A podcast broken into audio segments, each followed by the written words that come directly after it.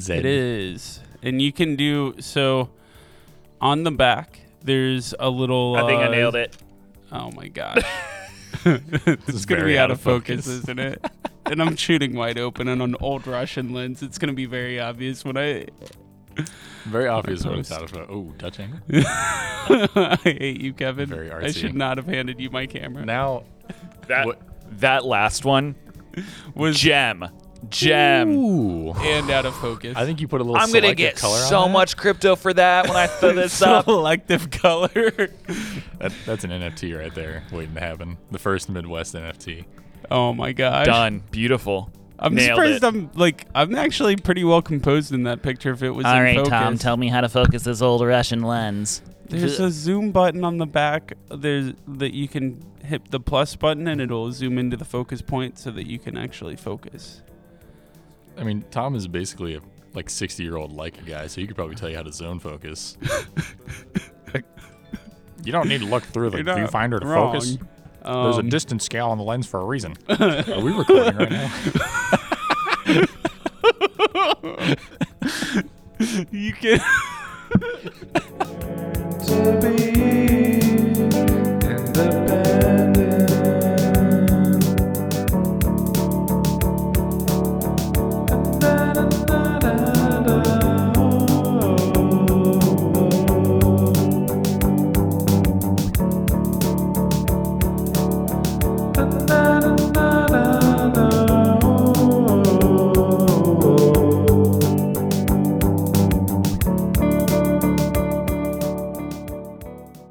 We want to give a special thanks to our sponsor, Rode Microphones. Rode is an Australian-based audio equipment company with a great U.S. support team that makes quality consumer and professional microphones and accessories.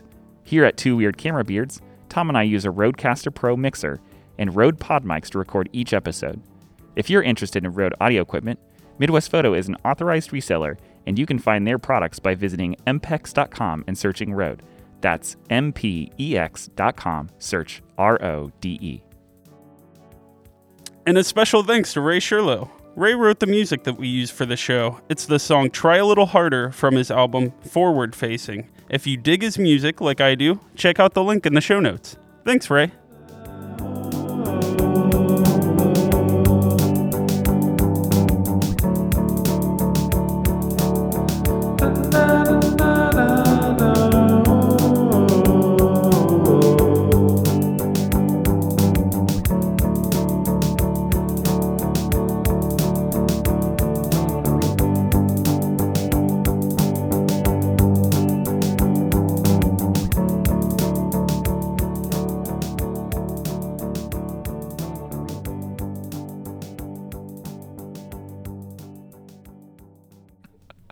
This is going to be the intro. Awesome. I was going to try to hit those back, are good because I got those in focus, God. And those are genuine Tom laughs right there in front of the mic. I love it. Perfect. Hand this back to him. Crying right now. All right. Okay. Really? So let's just kick this off. First question, what is a Spencer Lookabaugh? Second question, where is a Spencer Lookabaugh? And final question, why is a Spencer Lookabaugh? Well, I'm going to have a hard time keeping it together during this podcast. Good morning, Kev. Good morning, Tom. Jeez. Sheesh. Oh, geez, Rick. And our Generation Z listenership just skyrocketed. It's lit, fam. Diamond hands, diamond hands, diamond hands. All right. So is this like Smartless where we have to keep the guests silent until we introduce them? Yep, it sure is. Today we've got a once MPEXer turned filmmaker star. He's won Academy Awards or something. Endless Academy Awards at this point. I think he got a mention on a Daniel Day-Lewis tweet once. And many of the actors who won their Oscars on his films simply donated their Oscar statues to his home decor. The one and only Mr. Spencer Lookabaugh. Hey, Spencer. Hey guys, thanks for having me. That's all. I think you've gotten the best intro of anyone so far. That was really generous. Yeah. My first question for you is: I know Tom's doing well because he's just joined a NHL team. I'm still crying with laughing. I'm just like, I can't keep it together this morning. Okay, well, I'll try to keep it together for you here. Thanks, I'll try to channel my inner Maddie. Okay, we got to keep us focused. Ready? You joined an NHL team. I did not. Okay, you joined a hockey team. I joined a beer league team at the Chiller Ice Rinks. Okay. We are serious. The Chili Dogs. Yes, the Chili Dogs is the orange team. Okay. So wait for the merch drop, link merch in the show notes. Hashtag all of that let's to say. Go so I know Tom's all of that to say. I would buy a shirt. I know Tom's 2021 is going phenomenally because he's now part of the Chili Dogs. He's signed his contract. It's going very well. Boy. Spencer, how is your 2021? Really great. Life feels somewhat normal again. Mm-hmm. Yeah. I actually did my first job like 2 weeks ago with no masks. Oh, because everybody on set was nice. I've been throughout the winter in 2021, the work was pretty consistent, but it was still everybody's socially distanced and there were fewer people on everything and everyone was wearing masks, but I got kind of lucky and got vaccinated the week it opened up for my age group, and same for Tom too. Yeah, it's been refreshing. Yeah, for sure. Now, can I ask what you were doing on that set? What was your role? Or is that still? Have you signed an NDA and you can't talk about it because it's the Elon Musk biography? It was a Dogecoin documentary. That's great. Yeah, if I say Dogecoin enough, will it? Yeah. You have to add hashtag Dogecoin. Hashtag Dogecoin. Sweet. So they pick it up. We now verbal hashtags. No, I was the gaffer on it. So doing all the lighting stuff. It was kind of interesting. I mean, it was real fun. It was indoors. It was indoors and outdoors. Mm-hmm. It was 4 days. Okay. Was it here locally? Yeah. Oh, cool. Yeah, downtown Columbus-ish. Nice. And that was just it literally felt weird because when your mask slips under your chin, you're kind of trying to get it up or whatever. And I kept doing that whole thing. And then I kept going to pull my mask up and take a drink. And I was like, there's no mask on. Oh my God. It's just I already got in the habit. It's weird not to wear one. Yeah. It's very strange. Yeah. So for viewers who are not aware that might be watching this or listening to this, so Spencer works on motion picture, not still picture, like a lot of photographers. And a gaffer is somebody on set who, one, I think is one of the coolest people on set because they walk around kind of with the rolled up jeans and they have that hook with the extra gaffer tape and they got a pocket full of wires. They are the person on set who knows what's going on. Yeah. And keeping it together. Are those the guys that are also they may have cable that they're feeding the guy that's on a dolly and stuff and all that kind of thing? That's a grip, right? That's a cable grip. Oh. So it depends on how serious of a set that you're on. Most of the stuff in Columbus, the lines are very blurred. Yeah, because there's no union. So if you're working on a job in LA or New York and it's a union set, mm-hmm. If you're in camera department, you're not supposed to touch the lights because you're taking work away from those people kind of thing. In Columbus, it's just if something needs done and you have a free set of hands and that's crazy. If you're if you're on the camera department and you're done doing that stuff for the time being, and somebody needs help or you guys are in a time crunch or whatever, it's go do other stuff. The gaffer essentially the idea depending on how technical your cinematographer is, it's kind of they'll say hey, here's how I want to set this up lighting wise, and usually they have other shit going on. They got to talk to the director and figure out the framing and all that stuff, and your job is to sort of translate that into okay, what fixture am I going to use and where's it going to go, how figuring out the logistics of where's power going to be and all the sort of nitty-gritty details of the lighting plan basically. And sometimes it's that can be really complicated if you're on a stage. Sometimes it's literally a light on a C-stand mm-hmm. and a floppy for some negative fill, and that's it. So it can be all sorts of different stuff. But that's what I kind of enjoy about it. Is it's like it's always a different. Yeah. Every job is like completely different. Yeah. Yeah. Well, that sounds fun. What kind of gig? What kind of things were you doing with lights at the recent gig? I do a lot of things with lights. Yeah. Well, yeah. Tom dove into you it. Do right some, away. Wait, oh, yeah. Should I not? No, you can. Do you want to go? Yeah, let's kind of. I want to establish a foundation to what Spencer Lookabaugh is. So I think we should do some experience and background first, and then ask him about the deets on the lights. If you're cool with that, are you down with that? Yeah, that's cool. Man, you and the whisper jockey crew. There was a minute there where my mic was a little hot, so I think I was whispering just because it was punchy, you know. You got your Kenny G vibes going on, and you wanted to whisper. Got it. We're good. We're good though. Yeah, the acoustics in this room are excellent. But yeah, Spencer, what first got you into lighting and all that stuff? You guys know I started with photography. Yeah. And I was like totally sure I was going to be a still photographer for I think I started when I was like 15 and I started working here when I was 19. And it was about halfway through here, my time here, when I got the job as a lighting specialist. And I mean, I was like shooting like the whole time I worked here, like from the get go. And like, I was like renting out, like I was taking like pro photo lights out constantly shooting stuff. When I know I was always like kind of interested in video, but like, you know how like it used to be really hard if you didn't have money because like the lighting was bad. Like you had to use either like tungsten lights, which are a huge pain in the ass if you have no money. Yeah, they're really hot. They use a ton of electricity. Mm-hmm. Yeah, and all the LEDs at that time when I started here were like they were terrible. Bad. They were bad, and they didn't light very much, and they were harsh. Yeah. They were very dim. They were very green.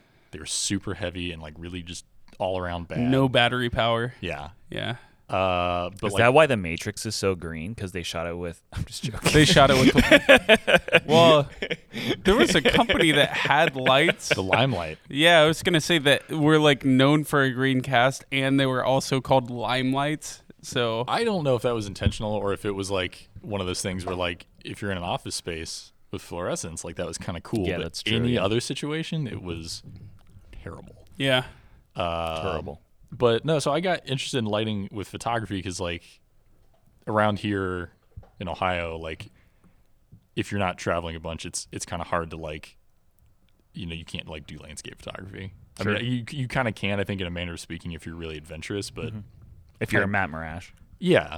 Well, like, yeah. I mean, again, if you're willing to like go out and really hunt those places down, but I think like the traditional idea of like landscape photography for people is really difficult to achieve anywhere in the surrounding states even. And so I kind of fell into like portraits and stuff because it was one thing that like you kind of technically can do anytime. You didn't have to like, you know, wait for like the weather had to be perfect and the sun, you know, you can, you know, kind of have like total control with like the lighting and stuff like that. And I just got really interested and like started with speed lights and all that. The video thing came around when I was working here and when I got the lighting specialist position. That was about the time that like the Aputure lights and like LEDs like for the consumer end started to get like good and usable. And so when I was learning that, I just kind of fell down the video rabbit hole because I was like, oh, maybe I can actually start like doing some of this stuff and like it can look, you know, as good as like the photos that I'm doing are, because now the lighting can kind of like keep up, whereas previously there was like this really big disconnect I think for people that were used to like photo lighting. Yeah. Because it was hard to modify a lot of stuff. Yes. Right. Well, so it took more equipment because like all those other lights you couldn't put softboxes on very easily. Mm-hmm. Right. And so to like modify it, that meant like 3 more C-stands for some sort of diffusion and then ways to like block it off how you needed. You remember the skirt? I don't know if we... Do you remember the skirt we built around a pool table? Oh my God, out of gaff tape? With the Quasar like a tubes? 2-foot skirt out of gaff tape. Literally out of gaff tape. We used like 4 rolls of LumaPro gaff tape on this skirt. It was egregious. And you skirted it because of lighting? To keep the spill out. Yeah. Oh, jeez. That was a time... I mean, that was when like we Midwest first started carrying Quasars. Yeah. Mm-hmm.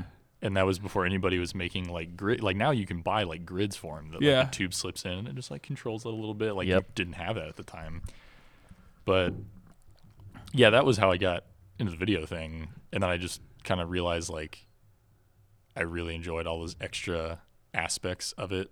Yeah. I think like the final product felt like really satisfying in a way because it's like, you know, there's so much more that goes into it. And then you can kind of like, I don't know, like in a weird way at the time, it was more interesting because I don't think I was very focused on the storytelling aspect of photography at the time. I was just trying to make like a pretty picture, and I was really just trying to like get the technical stuff down. Yeah. But with video, that weirdly enough, like the thing that really got me into it was I think like what the kind of stuff you can make with video projects. Because, I mean, you can do everything. It can be a commercial, or it can be a movie, or a documentary, or, you know, even just like corporate stuff. Right. You know, I mean, there's like a quick 6-second YouTube video that you can't skip. Yeah. I just shot one of those. Ooh. And it's currently playing. Devilish. So to that, when you were learning about this new continuous lighting and playing with the new LEDs and modifying them, was it experimental for you, or did you have a mentor who was teaching you things? Or were you just borrowing from your photo knowledge? Like, tell me about how you got your inspiration, or who you got it from, or who taught you, like, the ins and outs of these things. When I started with photo stuff, a friend of mine who had actually gone to, I don't even remember the name of the school, but there used to actually be a photography school over in Dayton. Mm-hmm. Yeah. And he went in like the later 2000s, like kind of just before digital was like, you know, the thing. And, you know, so he like, photo school for him was like Fuji GX680s and RZs and stuff like that. I mean, like big camera stands and like really setting up the shot and all that stuff. Very like traditional kind of stuff. And so like, that's also kind of where I got really interested in studio lighting, because I had like some access to like that equipment and knowledge through him. Then I got more interested, but the video thing was really just like trial and error and a lot of Googling, a lot of YouTube. And when I started, YouTube was like those dudes like Gerald Undone and those guys weren't doing YouTube right when I started doing video stuff. And so a lot of it was like going through like old forums on like, there's literally cinematography.com is like, I can't believe more people don't know about it, but it's literally a forum. Huh. It covers like, I mean, there's a lens subsection, there's a camera subsection, there's a lighting subsection. And I mean, there are some like really well-known cinematographers. I mean, the dude that shot The Lighthouse was posting on that like 10 years ago. Wow. That's insane. That's wild. That kind of makes sense, though. Like, I mean, that's what those spaces... Isn't there a large format film forum, too, that's still, like, pretty famous? Very similar to that. Yeah. That's crazy. Mm-hmm. And there's, like, if you dig deep enough, I mean, there is, like, a crazy amount of knowledge. Like, Roger Deakins has a website, and, like, a lot of people don't know about that, which is ridiculous, because he's, like... When people think of cinematography, like that's the first person everyone thinks of, but he has a forum that people can post on. He goes on there like on the regular and like replies to people's questions, and they'll be like, Roger, how did you like this scene in Blade Runner? And he'll literally like, he has lighting plots and he has like answers. And like, you know, that's obviously nuts. It's hard to translate some of that to the low end, but at the same time, like a lot of that is really applicable. Mm-hmm. And so a lot of it was like, reading that stuff and like getting some lights, trying it out, and you know, realizing what does and doesn't work, and just kind of like going from there. And you know, I mean, it's a long road. I mean, that was like 4 or 5 years ago now. I mean, that I really like went full force down like the video rabbit hole. Yeah, you were earlier telling us about the set you were working on in Columbus. You started out in photography, and you know what the photo community looks like based on working from here. How large is that community for video here? Like, you obviously worked on a set where there was, you know, professional, you know, video being captured. And was it an independent film, or was it maybe backed by any studio, or? This was a commercial. Okay, so for, I take that back. It was actually two separate commercials. Okay. Across 4 days. But it was like all the same crew. One of them was for, Ohio Department of Public Safety, and the other one was for the Smart Columbus Grant. Okay. I hope I can. I don't think that there's an NDA on that. I mean, it's just a commercial for that. We'll beep it out. Great. But so in my experience, so when I left Midwest to go freelance, it was just because I had met so many people here. I mean, a lot of people that walk through the doors of Midwest are doing it in some capacity full time. Yeah. Yeah. In various aspects of photography. I mean, there are some people that are educators, some people do like landscape and travel stuff like Leonardo, and there are also other people that do, you know, more commercial stuff. And I just like, you know, I was just really intrigued, and I was like, oh, I want to do that. And when I left, I, you know, sort of just got in touch with like all the people that I sort of formed good relationships with over the years. And the most of the people that kind of got back to me were in the video side of things. And I came to find out, funny enough, like, it's, in a manner of speaking, there's more opportunities almost in the video side of things in Columbus. Mm-hmm. Yeah. Because there are crews. I mean, honestly, all the photographers that I know, for the most part, operate either solo, or they have somebody that they're very close to that they hire as their like one photo assistant. Yeah. I've only really done like a handful of stills jobs as like a photo or lighting assistant since I left Midwest, because the budgets are just so small that they usually don't have the money to hire more than like one person. Yeah. Yeah. Video budgets tend to be much bigger, much higher. Yeah, yeah. I was going to say, I feel like most photo gigs, if you hire another person, like it's either, I don't know. I've worked on events where there's like 5 photographers, but that's like kind of a lot for most situations. Yeah. And I feel like most like photo gigs that are available are probably just editing. Like, you want to edit all of my stuff for me, and like that's. Well, I feel like that's probably more available in terms of photo, but video. There's just, I don't know. It's almost like a team sport. Oh yeah, yeah. Well, I think the other thing too is like as a photographer, to some extent, depending on how like large the whole like concept is, like you can, and I still do like so more recently. Starting last year, which of course is a terrible time to like start any new aspect of a business in the middle of the pandemic, but that's my favorite time to start businesses. You know, honestly, it was kind of refreshing. Like, I was gonna say, I feel like I heard a lot of people just adding stuff on that they didn't normally do. Yeah, there's a lot of people had to start rethinking everything that they were doing, but adapting and whatnot. I decided to kind of like come back to stills a little bit and just sort of because I realized like even like pre-pandemic, I had enough downtime that I was like, I could be doing stills jobs in between all these video jobs, like as a photographer, because you don't work every day. I mean, there are some people that do, but I mean, it's just kind of the nature of it. It's like you're going to have days off. Yeah. Yeah.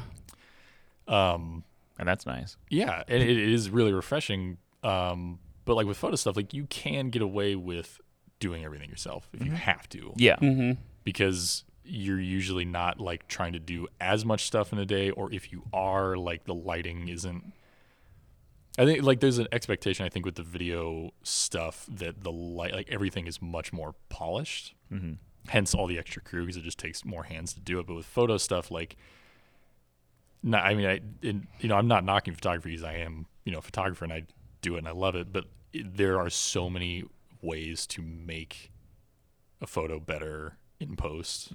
It's just like a normal part of the process. It's not really like, oh, fix it in post and just take a shitty photo. Like, it's just the nature of it that like really the best of it comes out later, whereas like with the video stuff on set is really where the magic kind of needs to happen, because you don't have like, you can't take objects out of the frame in post. You can't fix, you can't voice over later. Well, you can, but like you know, if the audio's bad, like the audio's bad. That's rough. So like things have to be done right there, whereas like with photo stuff, it's like you can leave Starbucks cups in the frame and it's like not a big deal, right? Yeah. But you know, I'm sure Game of Thrones spent like $1 million or something keyframing that stupid Starbucks cup out of there. Yeah. And so it's like those mistakes, like can't happen. So with the photo stuff, it's much more relaxed too, because like you have wiggle room and like there's no sounds. You can listen to music on set, you can talk the whole time, and it's a really interesting like.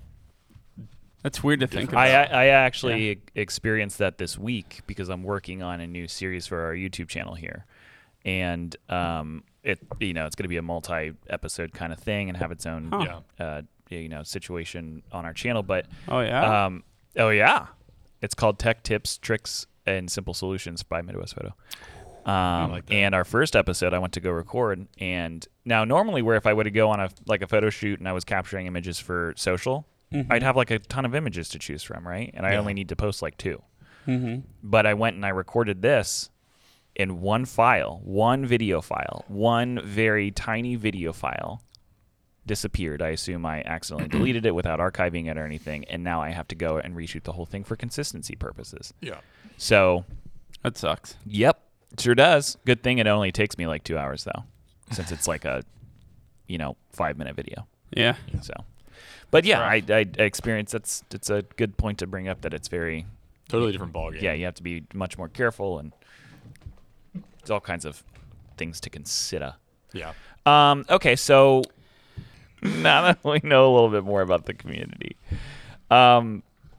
you've been in both photo and video. I want to pick out just a few of these to talk about. Are you okay with that, Tom? Which ones? The storytelling ones? Yeah. I want to. I think if I pick a couple and you pick a couple, I'll pick a couple. You pick a couple, and then we got a couple to deal with. Let's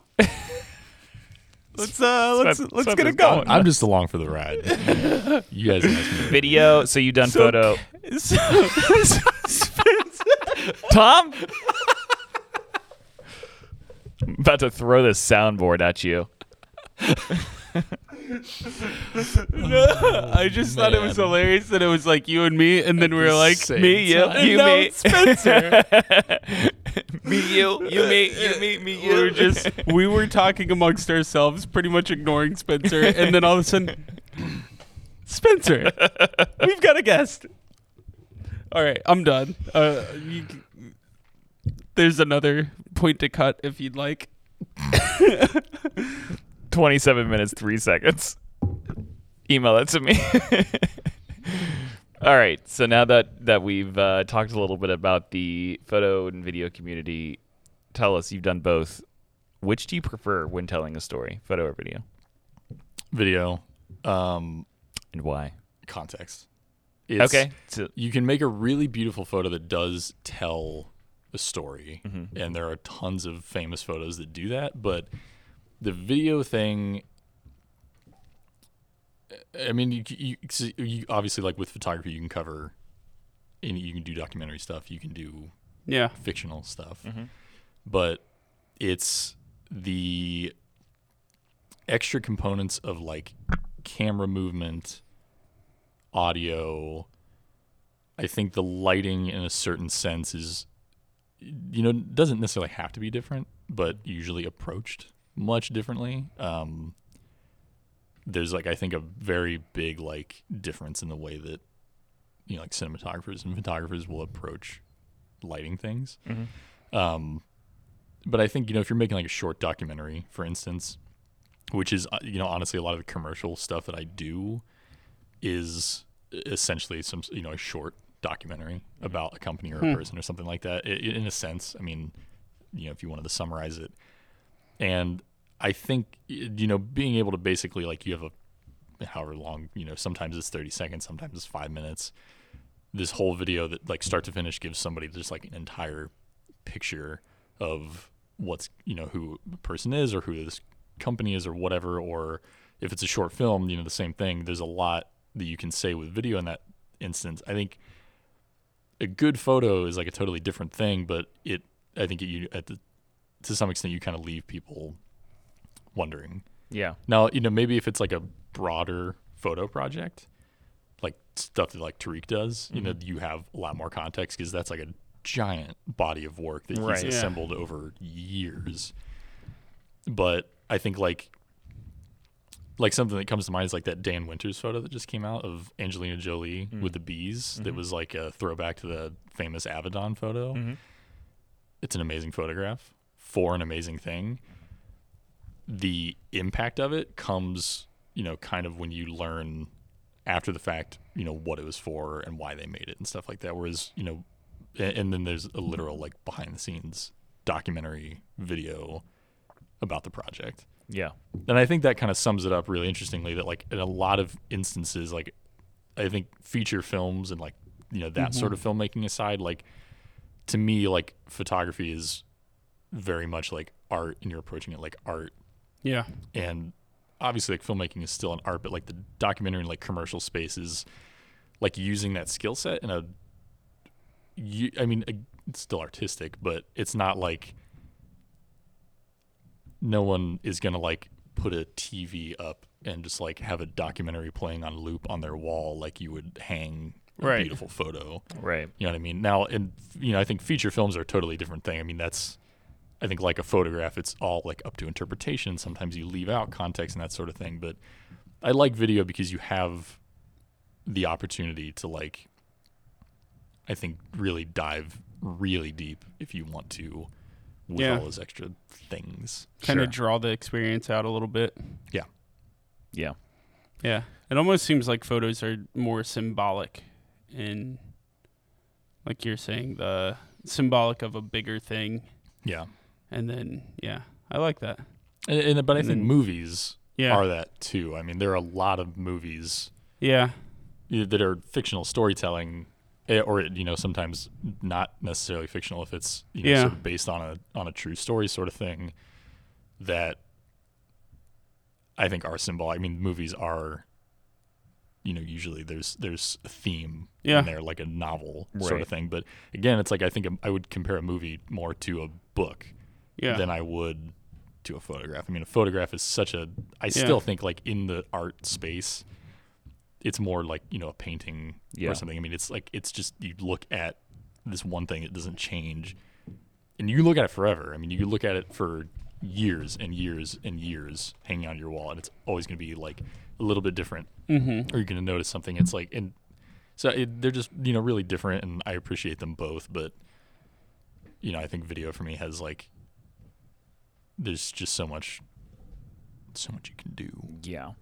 I want to circle back to something you said about approaching lighting there earlier, because you're saying the video gives you a context that photography might not give you, and when it comes to different projects and what they are, that changes the approach you're going to have with lighting. So you know, you said something about commercial work, and you had recently worked on a commercial shoot. When it comes to lighting and giving something context, let's say you're doing commercial work for a company that's debuting a few different new sleek computer parts, and then you're doing something with a restaurant where you're highlighting new food on their menu. What does that different, if we're talking about video lighting, what does that approach look like different? Like how are you approaching that differently, and what are the thoughts behind how you're going to set up shots for that type of thing?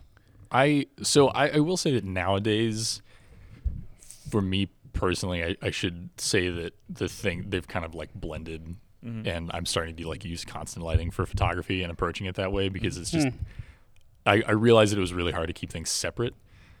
But I think the thing that I love the most about lighting in general, but also I think filmmaking usually is allowed to take a little more license, is that, you know, you can shoot the same idea with a different sort of brief behind it, and you can make like 10 different things out of it. And so, you know, like tech stuff, I mean, like if you look at, like, for example, like Apple's product photos are like super sleek and clean, usually pretty high key. Yeah. Almost like renderings a little bit. Yeah. I mean, they almost look like they're not even photographs. Yeah. And then there are other like tech companies like Razer that makes all like gaming stuff that's like, you know, really edgy, and everything's dark and like edge lit, and like, you know, there's a lot of like stuff that you know you don't even see all the product. It's very. I think it's funny you brought up Apple, because that's the thing that they I feel like they have almost maybe even used lighting as a branding technique, because if you look at a lot of their consumer stuff, you're right, it's high key, it's sleek. But if you look at a lot of their pro stuff, like Mac Pros, or when they had the iMac Pro, everything's very low key and dark and gray metals and things like that. So they almost use lighting as a branding technique. It's all very reflective. Yeah. Everything is just like reflections everywhere. But I, like back to what you were, like those examples that you gave, like, you know, I think like, you know, restaurant thing, like that's not going to be like, you're not going to get like really moody or like do anything like crazy interesting. I mean, yeah, we want to see the food. It needs to be like well lit. Well, and like in an instance like that, like you're just trying to make it like reality. Sure. Yeah. You know, I mean, you're trying to make it look like reality, but a little bit better for the camera. Enhanced reality. Yeah. Enhanced reality. Whereas like, you know, all like a commercial for like how else product, can Applebee's be? You'd be looking at more like probably like the ambiance and all that stuff too, and like the dining experience too. Probably. Well, and it's also like you don't want to like in an instance like that, like that's one of those things that like as a cinematographer, like I wouldn't want to approach that as like you don't want like it's also one of those things where I think you need to be careful to not like give people the wrong impression. Mm-hmm. Like you don't want to make or like if you guys seen La La Land. Oh yeah, I haven't seen it yet. So you, Tom, you know what I'm talking about the scene where they're in the restaurant, he's playing piano. Mm-hmm. You know, like in the beginning of the movie. That's a very like heightened reality, and like I've never walked into a restaurant that looks like that. I would never want to shoot a restaurant commercial like all low key and like all the tables have like spotlights on them and everything else is like dark and moody and there's jazz. Like I've never walked into a restaurant in Columbus. Right. Mind you, I'm not a very bougie person. Right. That looks like that, and so like you're shooting a restaurant commercial, it's like you want to present it. I guess it depends on the restaurant too. Like Steak and Shake versus like, you know what I mean? Like you're going to approach that very differently. Yeah, it like even I mean honestly like I could see a restaurant even doing that high key Apple look with like the white plate on a white tablecloth and like you know what I mean, and like making it look. I feel like you usually see that of high end restaurants. Yeah, like high. That's key, exactly what I was going to say. High key equals high end kind of. But then there's also clean. Like high reality though. I'm glad you brought up the La La Land scene because I actually had the dining scene from Tenet in my mind, and it's very similar. I think that kind of dark like and luxury and gold. There's glistening gold in the background with like the tungsten lighting. You never got that hot sauce, did he? You mentioned Applebee's, and now I really want to shoot an Applebee's commercial in the style of an Apple commercial. Ooh. Oh man, those blooming that onions feels ain't like gonna look good. Just make Applebee's look as over the top amazing as you get. We hired Johnny Ive, and he's like, "It's the most magical wings I've ever had." Terrible English accent, sir. This is Applebee's. Speaking of all of that, though, hello. How much with the lighting? So I kind of have two separate questions. One of them isn't on the sheet, so hopefully your bonus. This is okay. Yeah. Curve so when ball. you're going between these different shoots, like you just did one for Ohio, like the state, essentially a commercial for the state, and then you're doing like something more cinematic. Like I know you just finished a short film that got some cool recognition. Mm-hmm.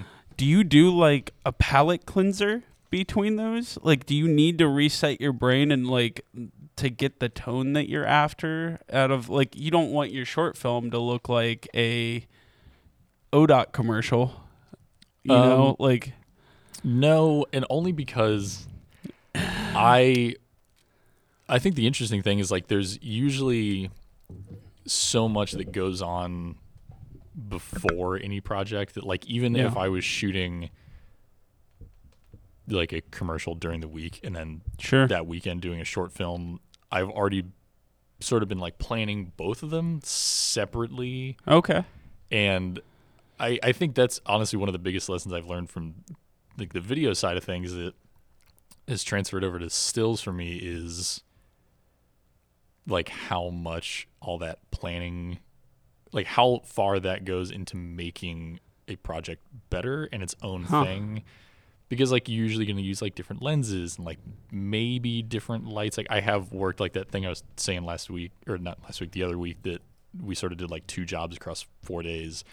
We had like all the same lighting. We switched lenses, but like we had like the same lighting package for the whole thing because it was just like pretty like normal, not anything fancy like commercial sort of stuff. But it's usually I've thought so much about everything, for so long ahead of time That you already know what to do once you get there. That you just and done like location scouts and like made like lighting plots, and you know the idea is like you want to show up and not be like figuring it out. Like it should be all figured out. And you just show up and you're telling people like, hey, this is gonna go there. This is gonna go there. You know, the talent usually kind of knows what's up and like everything. Yeah. Sort of like is already together. You just have to like actually. Yeah. Do it. I'm sure that the mood and the like overall energy is probably different on those two sets too. Like the one for a short film, everyone probably thinks more like this is going to be a blast. This is creative. This is why we do what we do. Because there's no clients there. Yeah, well, and the other thing is like this is work. This is what's paying the bills. So they've got to be more professional probably and all that stuff. Well, and usually you have to answer to people. Yeah. Sure. I mean, the nature of the commercial stuff on any scale is that they, I mean, most brands are going to be like pretty safe. Mm-hmm. And you know, in the narrative filmmaking world, it's like what's going to like tell the story, you know, really well. And so like you can make like, I mean, like, their horror films are, like, there's so many horror films, like, Midsummer excluded, that are mostly just, like, pitch black frames. You know what I mean? Like, the lighting is so low-key because it's about what you can't see. Yeah. You know what I mean? And it's, like, you can't, like, you're never going to shoot a commercial that dark. Yeah. I mean, there are some, like, very low-key, gritty commercials. Like, there are a lot of car commercials that do that. Yeah. There are a lot of, like, athletic sort of commercials that do that. But... you know, it's very on par with the branding, and like that brand is like thought meticulously about like this is how we need to present everything. I was just gonna say that at that point, it's more about selling the brand than selling the product. Yeah. Yeah. Well, and that's like, I mean, if you look at, I mean, how many like tech products have been like totally bad from a very reputable brand, and a lot of people bought it because it was like, oh, it's Apple or it's Beats by Windows, Tariq, whatever. Or, yeah, seriously. And so it's like if the brands are like super, you know, the client, they're picky because it is usually more about the brand than the quality of the product. Yeah, unless it's like a Kickstarter and they're like launching a product for the I mean, still they're going to be picky about it in a different way, but yeah, I mean, you don't have that added. And so usually it's a lot more relaxed on a set too because it's. I mean, you're all there, like making art. I mean, there is like usually money involved. It's fun. You can't like go over time, and like things still have to happen in the same way, but it is a lot less like stressful because if you have an idea, you can just be like, oh, let's try that, and see if it works, and you don't have to like okay it with anybody. That's cool. So I got one more question, Kev. Is that cool? And then you get your last question in. Sure. In this section. So since we're still on lighting, my other question is when you're setting up, especially like you like for the commercial stuff and all that, like I'd imagine a lot of what you're doing for lighting and all of that, especially for video, it seems like just based on what you've said before, you're doing a lot of it in camera, right? You're not fixing a lot of that in post. It's not like you're doing like a ton of color correction to balance out like the ambient and the like lighting that you're creating. Like you're not doing that at all in post. You're probably you've got like some CTOs and some different gels and all that stuff to make it all kind of look good in camera before. Yeah. So a lot of people approach it differently. You definitely don't have the leeway like with photos. Like I can't tell you how many like photos that are like in my portfolio where I've been like I really didn't get the ratio of like ambient light to my flash totally right, and I'll just make a correction layer in Photoshop and just paint around the subject and just darken everything. You don't just take that little dropper really and just and it just so like usually like we're shooting in log with video, but there usually the monitor is like has a LUT or like Rec 709 or something to make it look like normal. There's always going to be in the same way that like you pretty much everybody always takes a photo into like Lightroom or Capture One to just like make it look better than like the straight out of camera because usually a photo isn't really there. Yeah. I mean, unless you're talking about like the photojournalism world where you're not allowed to do that stuff. Sure. Yeah. But it's kind of in that same vein. Now, a really good colorist can do some unbelievable stuff.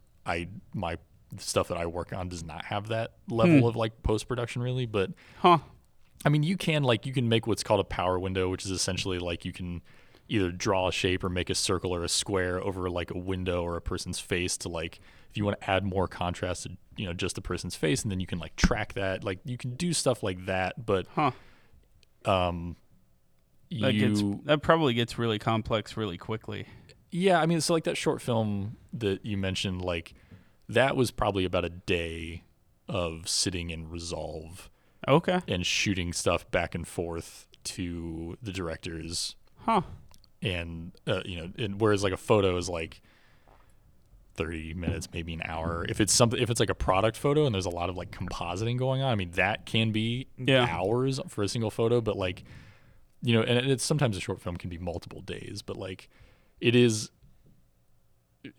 a lot more and it's a lot less because you're not doing as much, but you also have a lot more shot. I mean, that short film was probably like 40 or 50 maybe shots that kind of have to be individually treated, whereas like a photo job, like usually like 10 photos. Yeah.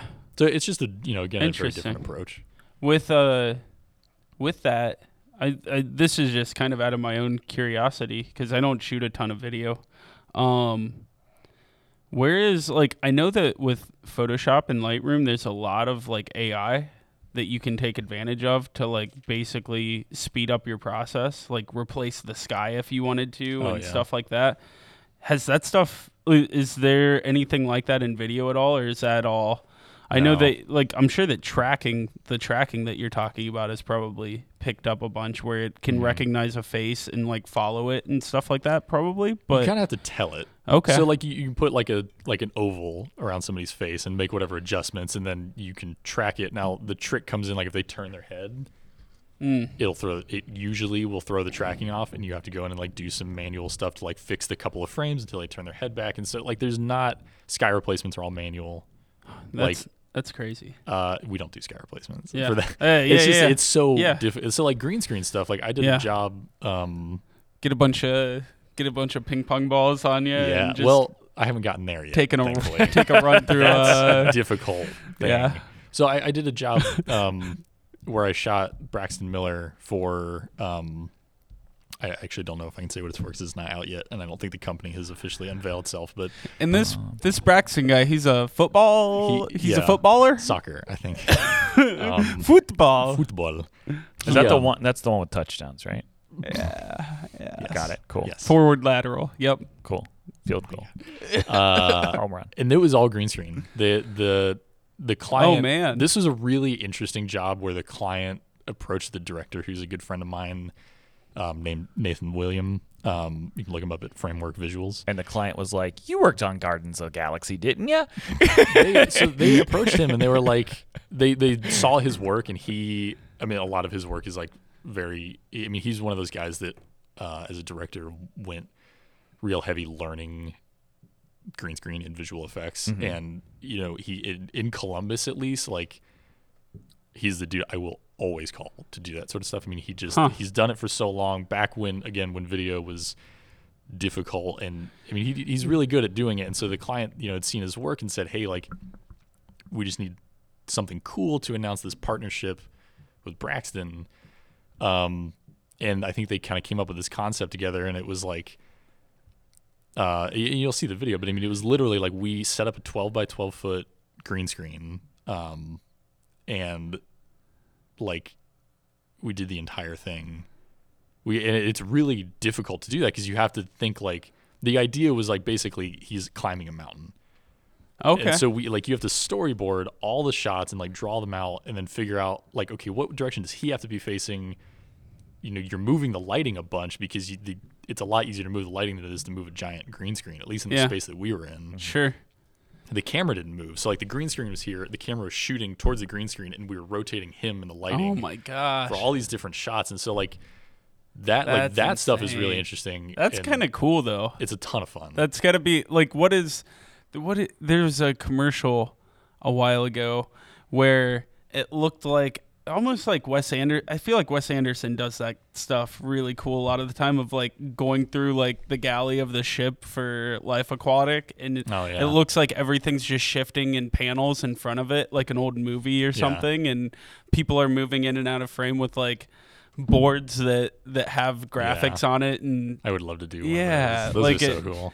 There was a commercial though where everything was moving in front of the camera, but it like still looked like a landscape that you were traveling through, even though the camera was stationary. That's insane. That's a fun like mind brain teaser puzzle kind of thing. That's also the fun stuff with videos. Like you can do green screen with photos too, but like, you never really need to. Yeah, unless you're doing like the team soccer photo and getting everyone together. Yeah. Or if you're doing I know that like Annie Leibovitz does like the stitching of people together, right? Yeah, that's not green screen though, right? That's just composite. It's a very unbelievably good composite. There was a thing.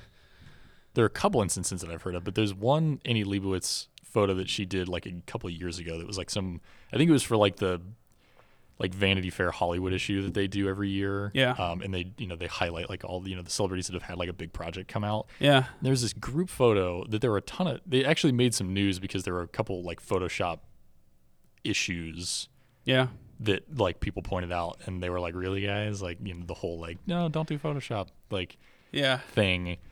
But I was reading about it, and they had literally like, they had photographed people in like LA and New York and Atlanta on like different sets and different times of day, pasted them into this photo, and I couldn't tell the difference. Huh. That's insane. And so it was like, one, the lighting is just like impeccable. They're taking ridiculously meticulous notes about how everything is. Yeah.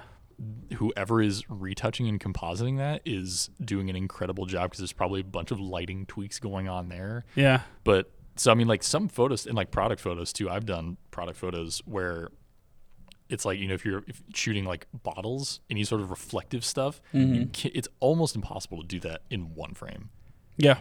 I mean, you need a ton of stuff going on, and it takes a long time to set up, but it's usually easier to take 20 different photos and spend hours in Photoshop compositing them. Have you seen, I saw this on the internet recently, there's an orb that's a one-way piece of glass that you put product in, and you can see in, but because it's a one-way piece of glass, like it's almost like the like one-way windows and like a police station those shots. Two-way mirror? Is that what you're trying to say? It's like a one-way mirror, I think is what that is. A one-way mirror is a mirror that's in your bathroom that you look into and you see your reflection. Two-way mirror. It's a two-way mirror? Two-way mirror. Well, it's like that, but it's in the shape of a like an orb, and you put the product in the middle, and you just see. Like, you don't see anything. It's insane. Question. Whoa. Could you say orb one more time? Orb. Anyway. Orb. But yeah, I'm glad that we talked a little bit about the Annie Leibovitz thing there, because I think that was kind of, and we'll dig more into this in the next podcast that we do together, the Where Are They Now podcast. But I feel like there was a time where me, you, and maybe Matt and maybe TJ were the only ones on the sales floor that seemed to care about lighting, and we just chat about how'd they do this. Yeah. I think the crazy thing is just like how many photos, but it's more common with photos because again, you can't do multiple person composites very easily. Now they did say with video, is that where you're going with this? With video, you can't really do that. Yeah. Now, but have you seen those Oprah interviews? Well, hang on. Did you hear about Army of the Dead? No. So Tig Notaro is in the movie. Oh, she is. And somebody else, I think like Chris D'Elia, was originally that person, and there was something that happened, and he got cut out of the movie. And they apparently spent like millions of dollars and literally like shot all of Tig Notaro's stuff after the fact and like pasted her into the movie. Interesting. Now, granted, you're talking about the Netflix movie that has like the most views on Netflix ever. They kind of did that with Carrie Fisher, didn't they? No. And the one, because she passed before the movie finished. Aging her and de-aging her? No, they had used existing footage. Okay. But this Tig Notaro thing was they were literally like shooting her on a green screen, or I haven't read about it. It was bonkers. Either on a green screen or like reshooting scenes, and like pasting her into it over existing footage. I don't know. That's like nuts. With photo stuff, it's like, it's unbelievable, like how, like much of a photo of like really famous, not really famous photos, but like really big budget stuff is all like post. Yeah. Yeah. Bonkers. I hate you. Do you have bonkers? Oh, it's a bonkers. I thought he was just saying it over and over again until bonkers. That was me that time. All right, Kev, what's your next question? I want to actually transition into a lightning round of gear and opinions and hot takes. Whoa. Let's do it. So I want to pick 2 and 2. 2 and 2. Let's go. 2 and 2. So gear. What do you own? Why do you own it? A lot. Dude, Spencer's like one of the biggest gear nerds that I know. I know. Yeah, I want your top. Okay, so first, I want your top video camera choice. Like if I could have anything? Well, no, what you own and why you grabbed that one first. I have a Blackmagic Ursa Mini Pro. Which is that the 12K one? No, 4.6. You got the 4.6, okay. Yeah, so I got that, it was like 2 years ago. Okay. The 12K came out recently. Right. Very strange camera. But Need all the Ks.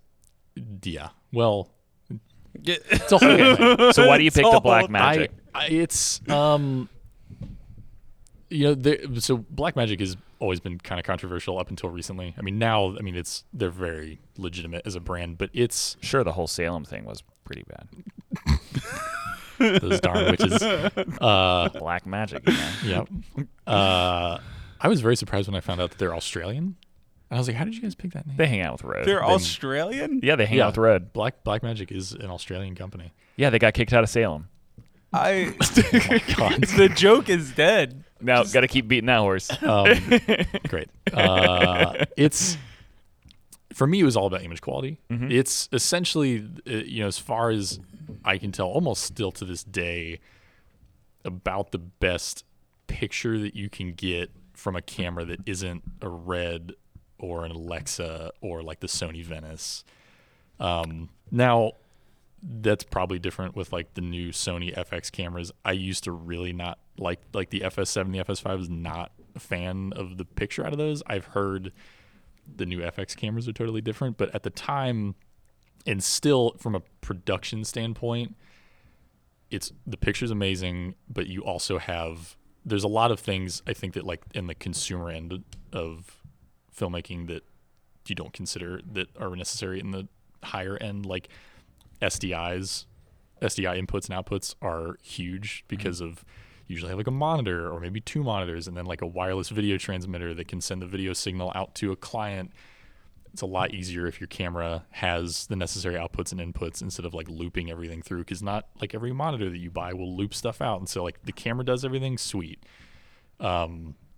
Having like it does CFast and SD, which is super awesome because depending on like what format you're shooting, you can use a variety of media that's, potentially cheaper if you need like a lot more of it, or if you need to, like it's honestly, it's like kind of hard to find like a CFast on a whim. Like if you need a CFast card, you need to have that already. But like if you're traveling, it's pretty easy to find like a good SD card. You can walk into like any camera store, but like there are a lot of camera stores that just like don't carry CFast because they're ridiculously expensive and not a lot of stuff uses it. Sure. You can swap the lens mounts. It can do Canon mount or it can do PL mount, which all the cinema lenses use. And so unlike higher end jobs where I'm renting lenses, I can do that, or like I've put like Canon super telephoto, like when we went to the air show that one time, I was able to put like a Canon like 500 mil lens on it. That was nuts. Yeah. It's like, it's just super versatile, and the picture quality is,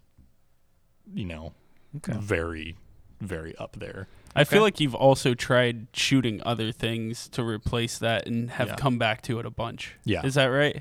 Yeah. I had the Pocket 6K Pro for a short bit recently, and that is now the Leica for me. They traded places. Okay, interesting. So I got the Pocket 6K for a lot of valid reasons, because I was like, I want a smaller camera, because sometimes I am doing jobs where it's just nice to be able to just like handhold it. Sure. But I just realized like 9 out of the 10 times that I'm shooting, I would rather have all the things that the Ursa has and does, even though it is without the add-on stuff to make the 6K Pro do what the Ursa already does, kind of thing. Right? Yeah, like there were with the 6K, there's some workarounds. It's a fixed Canon mount, So like that does kind of limit what lenses you can use, because like I can't really rent like high-end cinema lenses because the mount, you can swap it, but like it's not built to be swapped. Blackmagic doesn't recommend that you use the third-party adapters, whereas like the PL mount for the Ursa is a Blackmagic item, and it's like designed to have that versatility. Cracky. Yeah. It just, I keep coming back to it. Before I go to my second question, I do want to point out why what the problem I have with the Blackmagic Pocket Cinema camera, whether that's the 4K, the 6K, or the 6K Pro. What's your beef? My beef? It's not very pocketable. It's so, you know what's really crazy is that Red just came out with that Komodo, which is literally like a cube. Yeah. Perfect form factor. Way better form factor, right? Design for building a camera, because you're always going to put stuff on it. For video anyways. Fits in a fanny pack for vacation. Yeah, it's almost like the Blackmagic, they're like, you want it to be like a DSLR, right? And I feel like most video shooters are like, absolutely not. I understand where they were coming from when like the first Pocket and then the Pocket 4K came out, because at the time that was still, you know, kind of like the standard and people were used to doing that. But it's like, it is so much more difficult than it needs to be. Putting it on gimbals is a nightmare. And it's just like, well, in most things you can throw a grip on the side of it. Yeah, like there's no need to have it. Yeah, whatever. Right. Cool. All right. So my second question is, when you go on set, this one's real easy. It's just what if it's not a camera and not a lens, what is the one thing you always have on set with you? Always got to have it with you. Ooh. It's not a part of your camera or your camera system. It's not a memory card or a lens or a body. That sharp wit. That sharp wit. I will say this doesn't come on every single job, but that's only because I usually forget.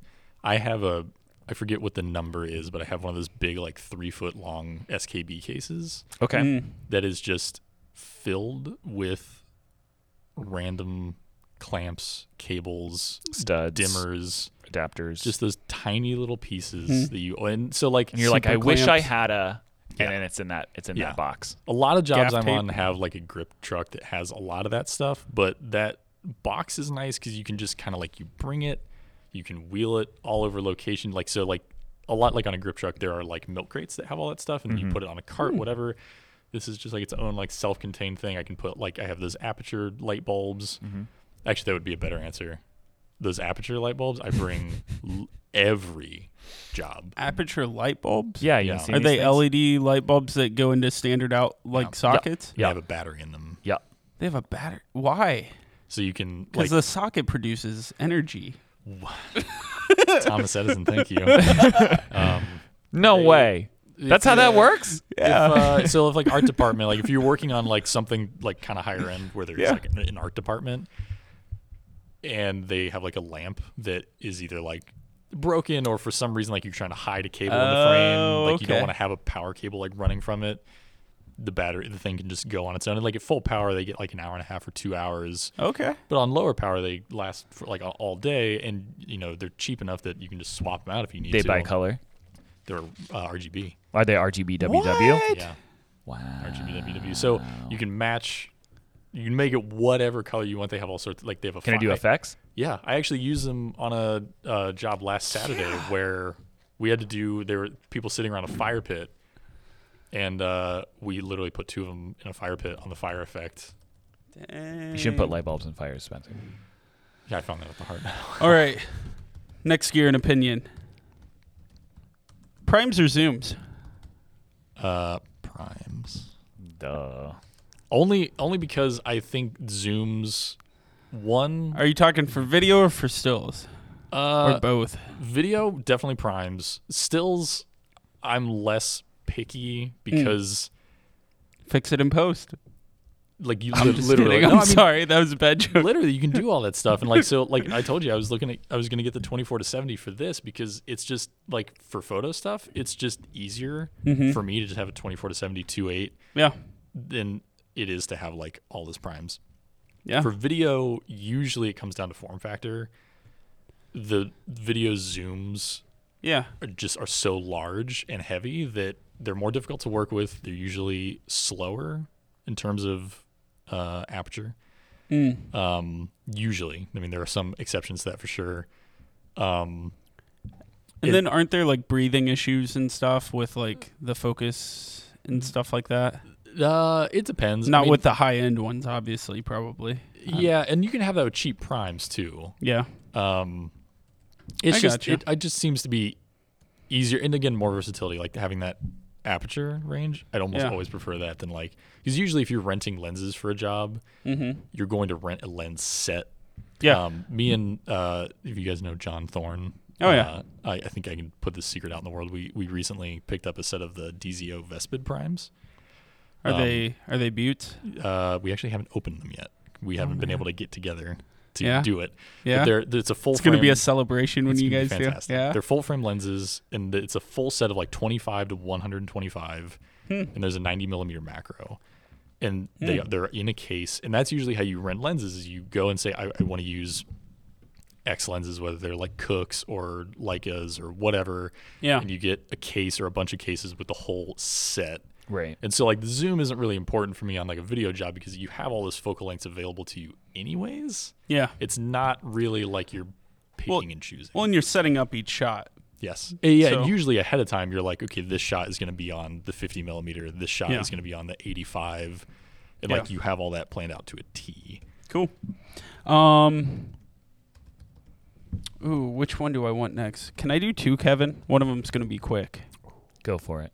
So can mirrorless or DSLR cameras be enough for video shooters? 100%. Yeah? Yeah. So Hundo.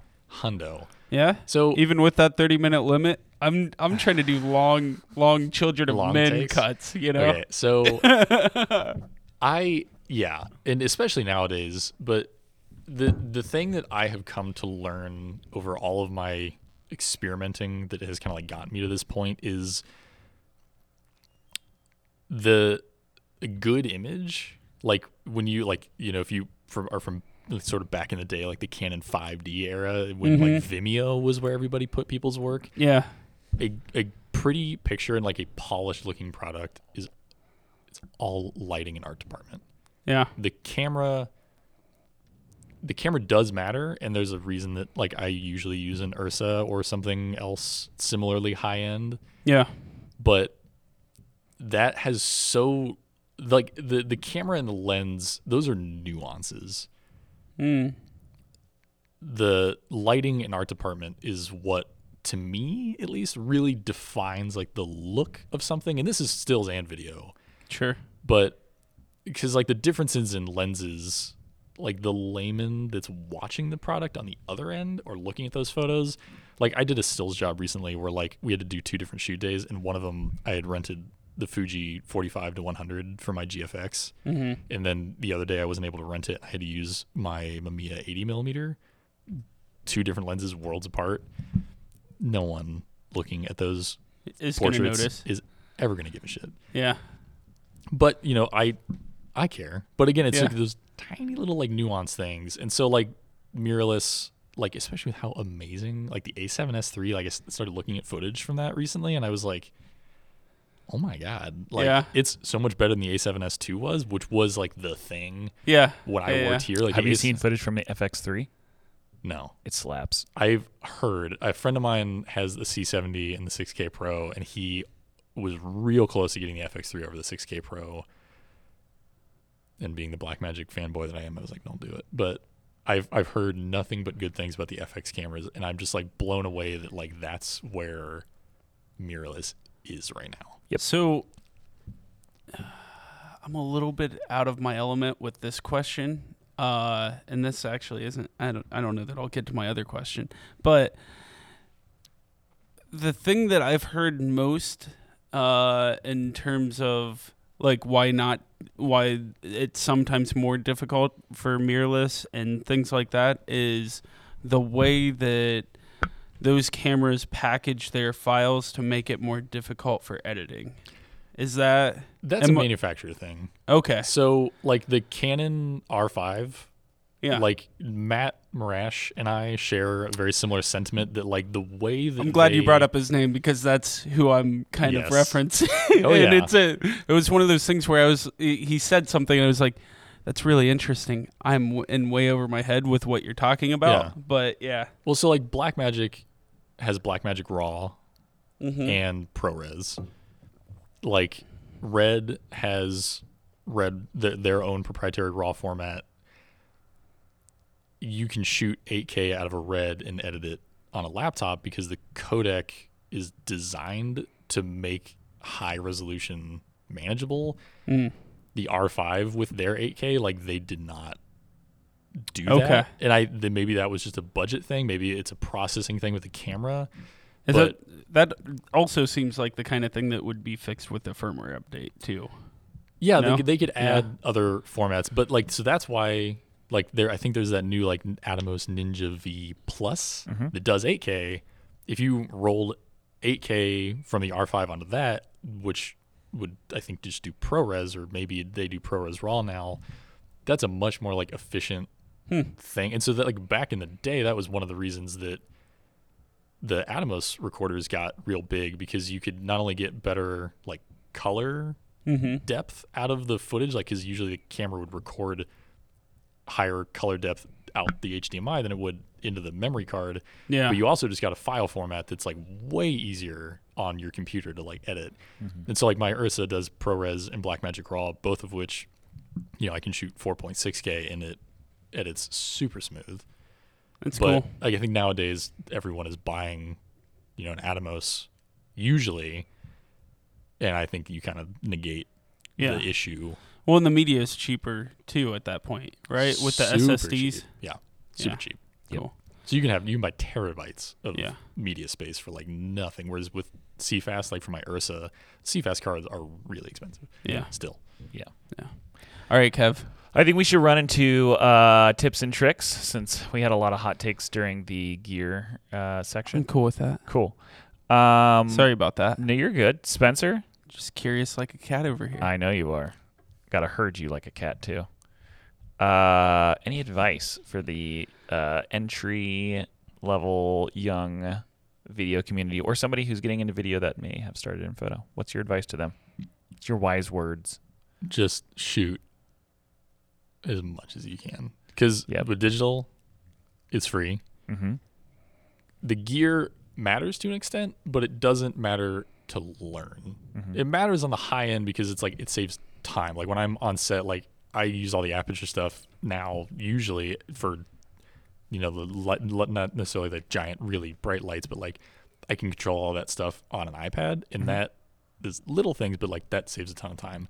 When you're learning, like, you can go buy work lights at Home Depot and bounce that into muslin that you buy at Joann Fabric and get a pretty similar effect of, like, you know, shooting an Aputure light into a, you know, like, Matthews branded bleached muslin.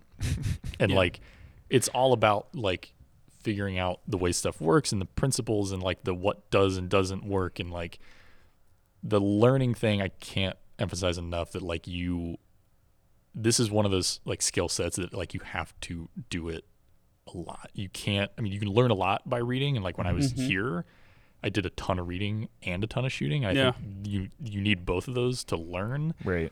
But without doing it really frequently, you, like, I mean, like, last year I noticed, like, during the pandemic, when I wasn't doing as much, like, you know, for fun stuff, obviously, because, you know, the pandemic or whatever, right? Like, I almost feel like I like, got rusty isn't the right word, but it's like, I noticed that I was like, oh yeah, I feel like I haven't done this in a while, right? Like, you kind of have to, like, get back in the loop. It's one of those things that, like, when you're learning, like, you just have to experiment. Right. Yeah. You said, it kind of leads me to my next question, which was, you said, you know, you have to both do it and you got to read about it. It's kind of important to do both. And I agree with you on the doing it part, like, practicing. Yeah. You're not going to get anywhere just reading about it all day long. You've got to actually go implement some of that. But where would you recommend people go and get information from? Like, you mentioned cinematography.com. Are there any other resources that you'd recommend? The Roger Deakins website is huge. I would get a subscription to American Cinematographer. It's the magazine of the American Society of Cinematographers, which the American Society of Cinematographers is not, it's not a union, but it's essentially like a, I don't know how to explain it, but it's essentially like you get inducted for, you know, making some sort of, you know, large contribution or a series of large contributions to cinema. You know, sure. It's like the biggest cinematographers in the world sort of thing.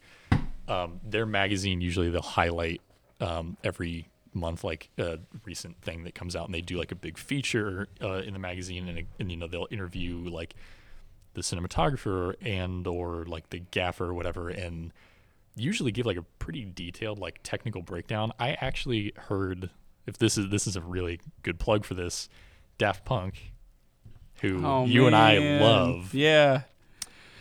The music video for Get Lucky, where they're all on the stage, yeah, and there's that crowd around them. Yeah. If you find the credits for that video, the cinematographer is Thomas Bangalter, one of the two dudes from Daft Punk. What? And there's an interview about it where he said, I don't know if I caught why he decided to do it, but he wanted to shoot the music video, and he literally went and bought like 10 years worth of backlogs of American Cinematographer and learned cinematography from just reading like 10 years worth of American Cinematographer. Gosh. Jiminy Frost. And you know, I'm sure he had like camera operators and gaffers that were super, you know, the best of the best, super experienced. Yeah. But like that music video looks really insane. Good, dude. Yeah, that's bonkers, man. And as a Daft Punk fan, I was like, this is like one of the coolest things I've ever seen. Yeah. And dude, so that's sweet. Stuff like that. Like those that's tiny, wild. And there's like some just amazing like little things in those magazines that were like, oh, I never would have thought to do stuff that way. And same with like the Roger Deakins website, like the weird little things, little that you problem solving things. It's unbelievable. Yeah. Yeah. What are there any like social groups that you'd recommend? Like, is there any Instagram hashtags to follow, or I don't know if you're on Facebook anymore, really? Like Facebook groups that you have found helpful? There is actually a Facebook group. I'll find the official name so I can point people in the right direction. But it was started. I'm in a Facebook group that's like the Aputure user group. Okay. Yeah. And a bunch of people that are really active there started a group that is called Film Production Breakdowns and BTS. Okay. And it's you know, none of it's like super high end commercial dudes, but it's, you know, a lot of people like kind of at the level that I work on, that's like the local or slightly bigger than local level. You know, maybe they do travel a good bit. Yeah. But, you know, not super well known people, but they share like some people, like there's this one that I have pulled up right now. This guy has like an overhead like lighting plot that he made like on an iPad, and then a bunch of behind the scenes photos, and then the final photos. And you know, usually people get really detailed with like, hey, here's all the fixtures I use, here's the camera and like lenses that we use. And that's really interesting because you can see exactly what people are doing and putting into practice. And you know, I own a lot of that stuff, or again, you can mimic, you know, that stuff with really inexpensive stuff and go and apply some of that stuff too. So like that's a really useful thing. And there's a lot of that on Instagram. I don't follow any hashtags, but I would just like go and find like photographers, or like go on the ASC's website and just like search all those cinematographers on Instagram. A ton of them have Instagrams, are pretty active. Just follow them. Yeah. Another one last thing I will say, I think I've talked to you about this dude. There's a photographer in LA named Art Streiber. ART. I think so. His first name. He shoots like a lot of like really big budget like advertising stuff for like TV and movies, like a lot of like posters and commercial work and magazine stuff. His Instagram, he will post like the photo, you know, or like, you know, the photos of a project, and then he will go into a crazy detailed lighting breakdown of like, we use, you know, these Profoto lights with this size softbox through this diffusion, and we use this, you know, light back here to do this, and like gets really detailed about like the why. And like there's a lot of really interesting like commercial photography things in that Instagram. I've learned, and he's been doing it for years. Like you can scroll through that Instagram for hours. I just pulled it up, and like literally there are unbelievable. I think he maxed out the number of images you can post in one single post on Instagram, but it is set up. There's one shot. There is a box truck full of gear. Yeah. Yeah. And I mean, this like is a grip truck, pretty intricate. I mean, he works on a very big budget stuff, but I mean, there's a lot of takeaways. This was for Siesta Key on MTV. Yeah. I feel like Wes Anderson does a lot of that too. A lot of like how I got the shot kind of thing. Like you've seen those videos, I'm sure. Like where you see the rail and set up next to the train. There's a lot for of very... like Grand or not for Grand Budapest. No, what's Grand Budapest? What's the train movie? Darjeeling Limited? Yeah, I know what you're talking about. But it's just like insane what he does to get all of that to happen in camera. But I do like what you said about just shooting a ton though at the beginning, because I remember us shooting the breeze up at the front at the lighting area and both talking about like, oh yeah, my lighting setup a year and a half ago was a total light and a shower curtain hung up in my basement and the shower curtain was the diffusion and Don't knock those little total lights. I saw. Oh man, they get so hot though. There was you could fry an egg on the barn door. BTS photo I saw of the Dark Knight. There's one of the scenes, I think pretty early in the movie, when they're in like a really fancy restaurant and they like key lit this dialogue scene with like 4x4 diffusion frames and like 2 kilowatt tungsten zip lights, which are essentially like a soft light version of like, Fresnel or whatever. And, that was back before LEDs really even existed in like, the mid 2000s, but it was like hilariously lo-fi lighting on like the biggest budget movie of the decade sort of thing. Yeah. It's like, it really doesn't take a lot. They just get so hot. I am going to, especially there's a bunch of podcasts that I listen to. Sure. Yeah. That helped me tremendously. Have we talked about? There's a lot. Yeah. There's a lot. The Photo Banter. One of the very few podcasts that I found that they interview like high end commercial photographers. Art Stryber actually did an episode on it, but there's, a lot of those dudes like doing like just the absolute like highest end stuff. They share a lot about like their journey and like how they got to where they are, like advice, but also like there's some, technical stuff. I'm scrolling here. The cinematography podcast, it's run by a camera store in Hollywood called Hot Rod Cameras. Okay, I'm familiar. They interviewed Wally Pfister, who shot The Dark Knight and like all of Christopher Nolan's movies. They had like 2 hour and a half long episodes for the interview, and that's super interesting. That's cool. The Wandering DP is probably the one that helped me the most. He interviews a lot of people, but he also like breaks down his own commercials. And that was like literally that green screen job. I like essentially like ripped my lighting plan off of like a green screen job that he like covered on that. Cause I was like, I don't even know how to like really approach this. Yeah. And I was like, oh, I wonder if he ever did anything for like green screen stuff. And I was like, oh, I don't have the budget for all that stuff, but I can do a cheapo version of that. And it worked out great. Yeah. Nice. That's great. Do you listen to like the rewatchables? Anything like that? There's some good, like, just, like, movie criticism podcasts that are pretty good. I need to get into more of those. Yeah. Because a lot of the stuff that I listen to is the sort of, like, behind-the-camera stuff and not necessarily, like, focusing on the final product. Yeah. Also, there's How Did This Get Made? Oh, I bet that's really interesting. Have you heard it? No. Hold on. I know that we're running a little on time, but, Kev, this is hilarious. Sure you're editing this now. No, I'm not. Oh, God, don't play it. Please don't play it. It's with Paul Scheer. Oh, God, it's playing. Stop. Tuesdays on FX and next day FX on Hulu. You good over there? Ah! I apologize. But, yeah, okay. We can move on. Yeah, let's. That's all I got. Spencer, do you have any other parting words for the video community of Columbus or our listeners? Just like, this is a thing I hope like the younger generation of filmmakers will bring, but they're like the filmmaking world. This is less common in photo. Like most of the photo people I know are absolute gems. The video industry is very stressful, and there can be, and this is not in Columbus, I should say. I almost never experience this in Columbus. Everybody that I work with in Columbus, crew, producers, directors, are some of the most wonderful people I've ever met and worked with, aside from, of course, the fine folks in Midwest Photo.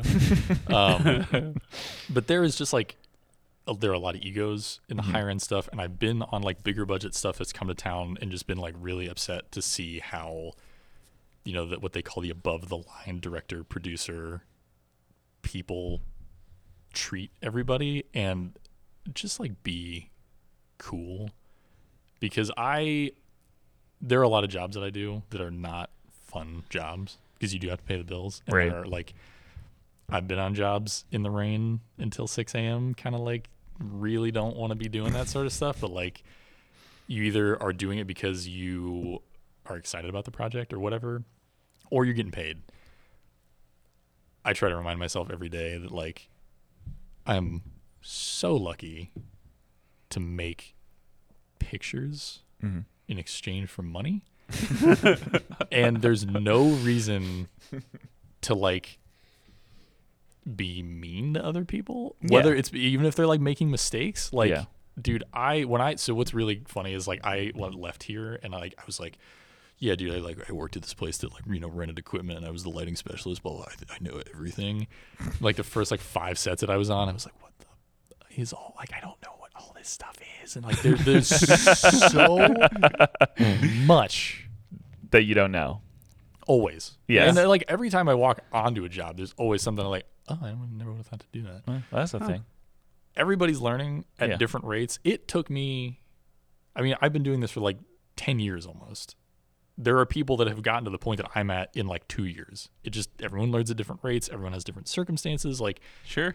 Just be cool and be patient. Like, we're super lucky to be doing this, and it's not worth upsetting somebody or offending somebody, or like making them, like, because this is a lot of people's like dream job. Like, it is my dream job to like get paid to do this stuff. Yeah. I can't imagine how awful it would feel to have walked onto a set and gotten like discouraged about working in this industry because somebody was like being rude, or like if I was a woman, I cannot imagine like walking onto a set and like experiencing, you know, the stuff that women go through and like being like, I don't know if I want to do this. Like, just like, be cool, give people some breathing space, and just like remember that like this is like one of the most fun things that you can possibly do to pay your bills. Right. And enjoy it. I dig that. That's good advice. I think I'm going to put that somewhere. I want to put like just like an inspirational poster somewhere. It just says, just be cool, man. Be cool. Just be cool. Spencer Lookabaugh. Yeah. That's the quote this week. All right. That's the quote. All be cool. Be Spencer cool. Lookabaugh. All right. Thanks, Spencer. It's good having you, dude. You guys. I've been so excited about this. This was like 6 months in the making almost. Almost, yeah. Because we were supposed to do this in like February. Yeah, yep. That feels like a very long time ago. It does. I remember, we're all vaccinated now, though. So I remember like a week ago, I was like, yeah, I got that podcasting. Like, I'm going to do that eventually. And I was like, oh, my God, that's this week. Just kind of came out of nowhere. That's fantastic. All right, so big thanks to Spencer for stopping by and talking to us. As always, you can listen to us on Apple Podcasts, Spotify, Stitcher, SoundCloud, Amazon Music, Google Podcasts, or wherever you find your podcast. You can find Spencer on Instagram at LookAtSpencer. That's LOOKITS Spencer. Or visit his website at SpencerLookabaugh.com. There's only one S. There's only one S in that? Yeah. Okay, so I gave you the wrong... Spencer. Look at Spencer. Look at Spencer. Okay, so that's only one S, but that's LOOKITS. Spencer. And then his website, SpencerLookabaugh.com. We'll put that in the show notes for you guys. You can always share your photos with us on Instagram at 2WeirdCameraBeards or at mpex_photo_video. And you can send us your images, questions to our email at 2WeirdCameraBeards at mpex.com. Nice. And a special thanks to our executive producer, magical, mystical, marvelous. Always hurting cats. Maddie O'Neill, thank you. Also, special thanks to President of Midwest Photo, Moisha Applebaum, VP of Midwest Photo, Ken Lewis. Thank you guys for letting us hang out and chat and shoot the breeze here. But yeah, thanks, guys. And we will see you next time. Thank you. Asmer.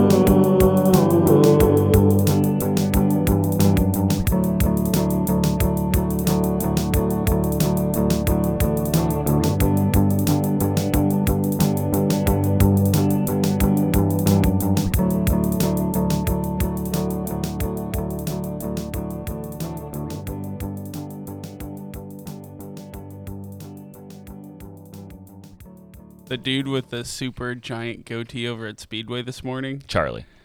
Okay, Charlie. Gave me a free coffee. After all these years. After, what, 4 years? I would love to see the profit they've made out of this building. Oh, it's probably disgusting. Yeah. So many cowtails. Do you order a lot of cowtails over there? Do you not get cowtails when you go to a gas station? They've got the little plastic mug full of them, and I grab a couple. Only food I've ever bought over there are Funyuns and cheddar, Andy Capp's cheddar fries. Ooh, classic. Mm. Yeah, that's gonna give you stanky breath for a week. Yep. There's no amount of scope that erases that. If you're able to brush your teeth at like morning and nighttime intervals, you may cut down on that week. I brush my teeth like 2 to 3 times a day. The real trick is to brush your teeth after every cheesy fry that you eat. You eat one, and then you go out to the bathroom, you brush your teeth, and then you take a shot of orange juice. Yep. I can feel my fillings are ringing right now. It'd be nice if they, on these fries, if they just put little bristles on the end of them, and you could just... like a cheddar-flavored... dog toothbrush. Yeah. Cheddar flavored toothpaste. Well, okay. Gross. All right. So the intro. This is how I place things. So Tom knows where to put them. You good? Ooh. Was that a spicy coffee? Ooh, that was a big gulp of hot coffee. Okay. I should preface this real quick that I have a hard out at 10:20. Okay. Easy. Yeah. Easy squeezy. Yeah. I was super surprised easy. With a wedding rehearsal brunch this morning, like 2 weeks ago. No problem at all. That's the difficulties. So. We'll get you out of here. Cool. We'll launch you into the sun.